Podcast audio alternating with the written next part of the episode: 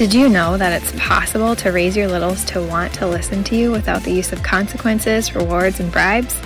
Hi, I'm Kaylee Zaire, and this is the Chaos to Connected podcast where we discuss simple yet effective parenting strategies to manage those pesky behaviors we go to bed at night hoping will be gone tomorrow. We're going to stand up to societal norms of disconnection, shaming, and punishments so we can take a deeper look into our child's heart. It's there you'll find connection, and there where you'll find more peace, obedience, respect, and joy. So, what are you waiting for? We know those behaviors aren't going to go away on their own. Let's dive in. Hey there, and welcome to the Chaos to Connected podcast. If you listened to the last episode, we chatted about whether or not gentle parenting is actually harming our kids.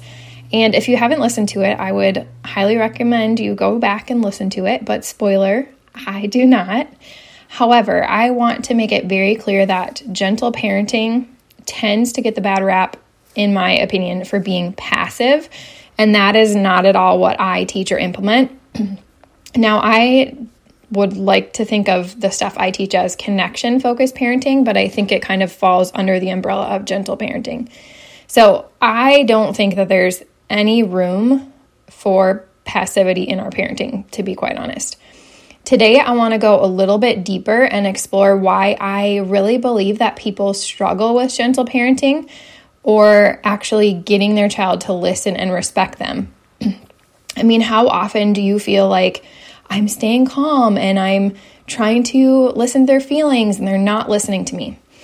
Now, there are obviously a lot of factors here. Again, being able to manage your own ability to stay calm as your child is not. Maybe they missed a meal or they're tired or overstimulated, whatever. But today, I really want to focus on one of the mistakes that I believe we make regularly when trying to be more calm and connected and doing all that stuff that actually develops poor listening and obedience when we are asking for it. And that is drumroll giving too many chances or opportunities. So don't hear me wrong on this. I'm all about giving grace.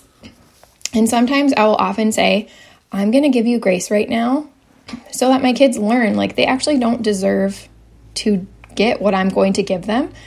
But I think that so much of the time, parents struggle with the ability to actually feel comfortable with a tantrum and the big feelings, even if you might think, I'm totally fine with it. I think there's just something naturally, innately inside of a large majority of us that is like, oh, they're gonna they're gonna have an explosion, like just starting to well up inside of you, even if you feel like you're mostly okay with them. And along with that, you know, your own ability to stay calm if it continues. And I think so often we try all of these different ways to get our kids to follow the direction, and it usually doesn't work. So I'm going to just boldly put out there stop giving your child so many opportunities to follow your direction. So, have you ever had your child maybe throw something and then you asked them to clean it up and they refused? And then you said something like, Well, you need to clean it up before you go play. And then they run off and play and they still haven't cleaned it up. And you find yourself getting more and more upset. Maybe you start threatening consequences, or maybe you try to persuade them to come clean it up because you're thinking, well, I'm trying to be a gentle, calm parent. And if I if I threaten a consequence or if I punish, that's not doing it. I want to let you in on a much simpler way for you if you want your child to learn to listen to you on the first attempt. And when I say simple, I don't want you to hear me say easy because it is simple, but it's probably not going to feel easy, at least at first. So, what you need to do is give your child the direction, and then you expect that from them and then hold them accountable. Now, obviously, we want, we want to make sure that our kids understand our expectations and they are age appropriate. This also means that you have to figure out how to work on keeping your cool because this, what we're about to talk about, is going to take some training from your child. It's not going to be like, oh, I do it once or twice and they're good to go. You know, like this is going to be a constant process. But in the end, the fruit is worth it and you will see the fruit happen outside of your home. You might not always see it in your home. And I've heard people talk about that. And I just think, like, But that's a testament to the training that you're doing. Yes, we would love our kids to be perfectly behaved at home, but the fact that they are going out and behaving in the way that you are requiring them to or training them to, I think is a good sign that you are making headway, even if you're not feeling like it in your home. So, this is one of the reasons why I also don't believe in the counting to three method because it's really producing children that don't feel like they need to listen right away because that's how they're being trained, right? You have until your parent gets the three until you actually have to listen. So there's room for that disobedience there. I don't have to come right away because I know she's going to start counting, sort of a thing. I do have a whole episode on that if you're interested in hearing more about it. And I will link that below. I'm, I'll also link um, the three ways that we try to, it's more focused on crying, but I think it can be related to all types of behavior and meltdown. Three ways that we unintentionally stop that from happening. But I believe that giving so many opportunities to get it done is doing the same thing as the counting to three method. It's training your child that they don't actually have to do it when you ask because you're going to keep asking and you're not really holding that firm limit and boundary that, like, no, this is your job right now. And so you might be thinking, well, how do I hold them accountable without like a punishment or a reward system? And so I'm going to give you an example of something that actually occurred yesterday with my two almost three year old. So both of my kids were at the counter. I was doing something in the kitchen. They were cutting up paper and coloring it. And my two year old started coloring on the counter. I didn't see him because I was, I think I was like unloading the dishes or something. And um, I think I went to get him another piece of paper or something, and he pointed to the counter. And I just said, okay, well, you'll have to just wipe it up when you're done because um, it's just washable marker, nothing like to get, you know, upset about or anything. He was just exploring. Um, and then he was kind of done and he threw, he had been drinking a, a coconut water out of a plastic bottle. He threw it on the ground and I said, you know, you need to go pick it up. And he tends to be the one where, like, when he's given a direction, he kind of gets angry first and he will just go to it and like hit it around somewhere else. So um, I just sat him on my lap because I was going to hold him accountable to the fact that your job right now is to clean up the bottle and you clearly can't do that right now. So I'm just going to help you. And when you're able to go pick it up and throw it away, you can go do that. And then, you know, he was kind of in the middle of a tantrum. He wanted to go watch my husband plowing from the window. And I said, Well, you can watch him as soon as you do the two jobs that I've asked you to do, which is throw your bottle away and wash the marker off the counter. And he did not like that. But I continued to have him sitting on my lap. Now, he was flopping and flailing around so much that I just ended up taking him to a bedroom because I didn't want to have to contain him we were in our like kitchen dining room area which is all wood floor. So i brought him into a room so that i could sit in front of the door and just let him have his meltdown. Eventually as he was you know kind of coming through it like i could tell he was processing he started asking for his blankie. Now often your kids are going to start asking for comfort items because comfort items help them to contain the feelings and start pushing them back down. So if you haven't listened to, I have an episode on it's more about nooks and removing them, but I also talk about like blankets and just comfort items in general. So I'll link that one as well. But I didn't I didn't say like no, I'm not giving it to you. You know, I was still empathetically listening, but I did not go get him his blanket because oftentimes when we give our child the comfort item, it doesn't actually it's not solving anything. It might be helping them calm down, but a lot of times when you get it and give it to them, they like get re-stimulated or they push it down like i mentioned and then you don't finish it and then you see behavior continuing throughout the evening or the day or whatever once he is more calmed down and like can actually hear me and problem solve and all of that, then that's when I bring the comfort item or the regulation strategy back in to just kind of come all the way back. But in the moment of intense processing of feelings, I don't want to give it then because I want him to finish. So he finally did. We went back out into the kitchen dining area. He and he, the thing that um, I want to share about the crying and the tantrum and listening through it is that it is such an amazing connection tool. I think that that is not what we would necessarily consider to be connection, like just letting our child be upset. But what we're actually doing is helping our child to resolve their hurts.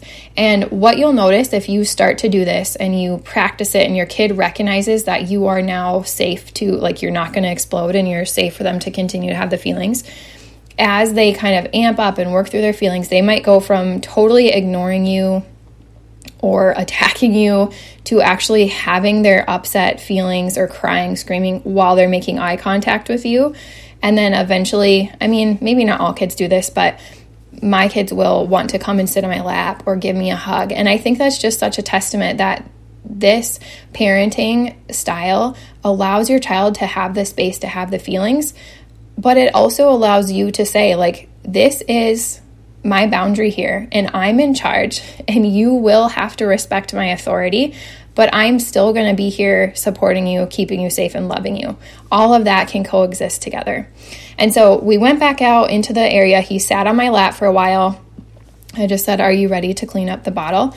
And eventually he got up, he picked up the bottle as he's crying. He walked to the garbage, threw it away, and he wasn't quite ready to clean the counter, so he sat on my lap again. Again, all while my husband is still out plowing because I held the boundary like you cannot go you cannot go look at it, go watch him until you have finished these two tasks.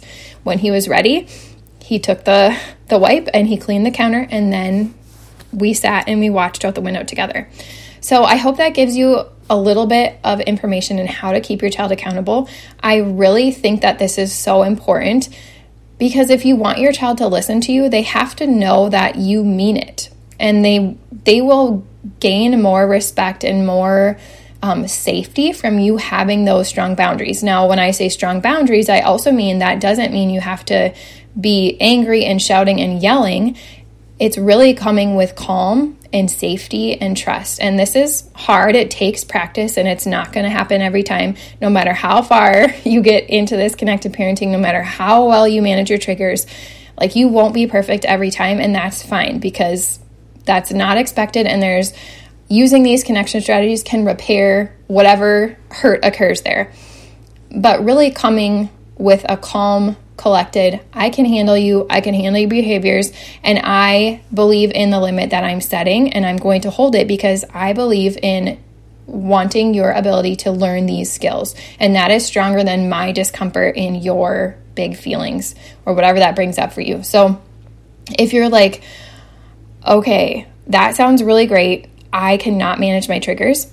I want you to browse through the podcast episodes and look through. I have several different ones on how to manage your triggers. If you're really struggling, I would love to help you. Um, I created a five step system that I literally walked through and created out of my own necessity because I didn't have anybody to teach me these things. Um, and there were certain things that I utilized, like I was telling somebody on a call the other night, like you, there are certain strategies that you're going to use to help resolve and um, heal the traumas that you have, the hurts that you have that create these triggers, and your patterning and your thinking. But in the meantime, you are probably going to be triggered. And there are things that I have found that work like right now in the moment, I have to do this as you're really working on the other stuff. So if you are like, I just, I need more than a podcast episode, I need these specific strategies, send me a message either through my um, Instagram or Facebook or um, email, and we can set up a call and we can talk about it. I have a two week intensive where you can learn two of the strategies, or we can do a whole three month program. Um, where you will learn all of those things plus all of the strategies to help your child with the behavior. So by the end, I have a guarantee that you will see a 75% or more decrease in your child's behavior by implementing, if you work on implementing and putting in the work to all the things that I'm telling you. So, if that sounds appealing to you, I would love to have you message me so I can um, more thoroughly explain that to you and show it to you to see if, like, it truly would be a good fit.